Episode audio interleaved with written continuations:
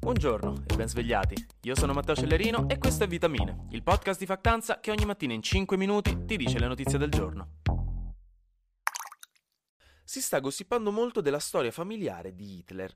Il peggior criminale della storia poteva essere ebreo? Se ne parla perché domenica sera su Rete 4 è andata in onda un'intervista con niente poco di meno che Sergei Lavrov, il ministro degli esteri russo, quindi diciamo non esattamente il segretario della Croce Rossa. E già questo ha scatenato mille polemiche, perché secondo molti avere una figura del genere in prima serata sulla TV italiana, ma soprattutto senza un contraddittorio, avrebbe portato ad un comizio del politico russo che ha potuto esprimere senza problemi la propaganda del suo governo. Senza contare che il conduttore Brindisi avrebbe augurato alla fine al ministro buon lavoro, come se il lavoro in questo momento intervento fosse riqualificare le aree verdi di Pescara. Comunque, in una dichiarazione, Lavrov ha fatto riferimento alla teoria secondo cui Hitler sarebbe ebreo, cosa che renderebbe, secondo lui, più plausibile l'accusa di nazismo di Zelensky, che viene solitamente ignorata poiché in effetti è difficile immaginare Zelensky, che è ebreo, come un nazista. Ma se lo era pure Hitler, allora quindi, diciamo, l'insinuazione di Lavrov ha fatto discutere, specialmente perché non ci sono prove effettivamente che Hitler fosse ebreo, ci sono solo delle teorie basate su un grande mistero, cioè quello secondo cui non si è mai saputo chi fosse il nonno paterno di Hitler, che aveva concepito il padre di Adolf fuori dal matrimonio, quindi in maniera illegittima, e la nonna di Hitler avrebbe portato questo segreto nella tomba. Ma di tutte le indagini fatte, nulla fa pensare che quell'uomo potesse essere ebreo. Questo per chiudere la trama da Indiana Jones, a, prescindere quello che insinua Lavrov è difficilmente credibile e ha fatto arrabbiare non poco soprattutto la comunità ebraica di Israele che ha convocato l'ambasciatore russo e chiesto delle scuse. Ogni tanto delle buone notizie. Riceveremo soldi gratis, forse. Il governo ha approvato ieri sera il DL Aiuti, il decreto legge che darà 14 miliardi di euro per le famiglie e per le imprese, in questa situazione un po' complicata. La cosa che magari vi interessa di più è che verranno dati 200 euro a dipendenti, pensionati e lavoratori autonomi che guadagnano meno di 35 mila euro l'anno. Secondo Draghi si parla quindi di 28 milioni di italiani, che è quasi la metà, e 200 euro non fanno mai male, alla fine sono 2000 goleador. Inoltre la benzina e il metano costeranno 3, go- 3 goleador in meno fino all'8 luglio e ci saranno altri aiuti più tecnici che vabbè però vi annoierebbero.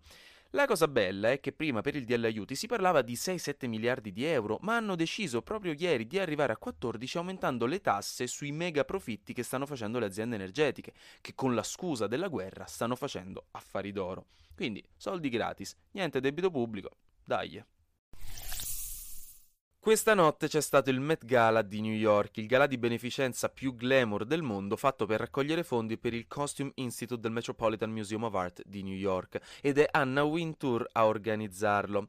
Lei, se non lo sapete, è la leggendaria direttrice di Vogue, nonché il personaggio non tanto segretamente interpretato da Meryl Streep nel Diavolo Veste Prada. Oh, che filmone. Ebbene, è quella festa dove tutti ogni volta si vestono con gli abiti più appariscenti e scandalosi in senso buono che possono, ovviamente fatti da designer famosissimi, e quest'anno anche Fedez e Chiara Ferragni hanno partecipato e speriamo abbiano tenuto alto il nome dell'Italia. Lo sport più amato del giorno dopo è passare in rassegna su internet tutti gli abiti più folli della serata. Vi consiglio di farlo, vi metto anche un link dove potete vedere qualche foto.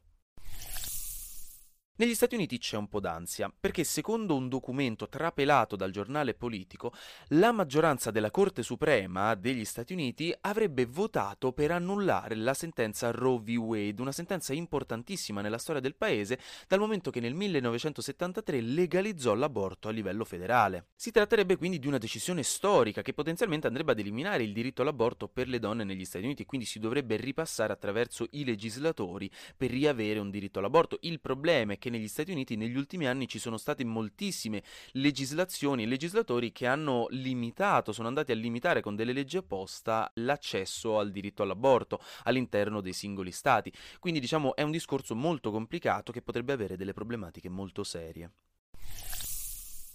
Tre flash news per voi. L'agente di Johnny Depp ha rivelato che a causa delle accuse di abusi da parte di Amber Heard, l'attore avrebbe perso il contratto per fare Jack Sparrow in Pirati dei Caraibi 6 nonché la modica cifra di 22 milioni e mezzo di dollari, anche se questo non era ancora stato messo nero su bianco. Però intanto su internet una petizione per togliere ad Amber Heard il suo ruolo in Aquaman 2 ha raggiunto le 3 milioni di firme. Giorgia Meloni, di Fratelli d'Italia, durante la convention del suo partito ha definito tra le sue proposte politiche quella di abolire le bocciature.